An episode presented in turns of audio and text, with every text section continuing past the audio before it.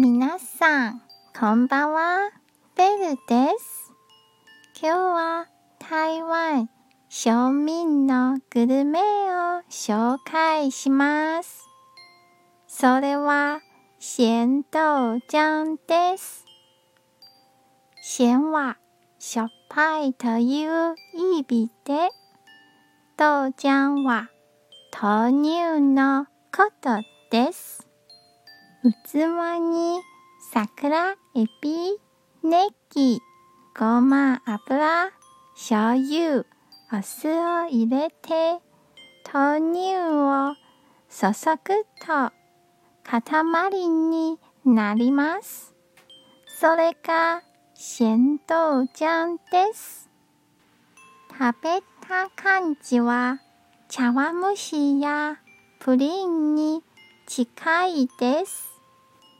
豆乳の豆の代わりが他の材料と合わさってとても美味しいですよ。簡単で栄養もあるので台湾ではよく朝ごはんに食べます。今日も一日お疲れ様でした。ゆっくりお休みくださいね。じゃあ、またね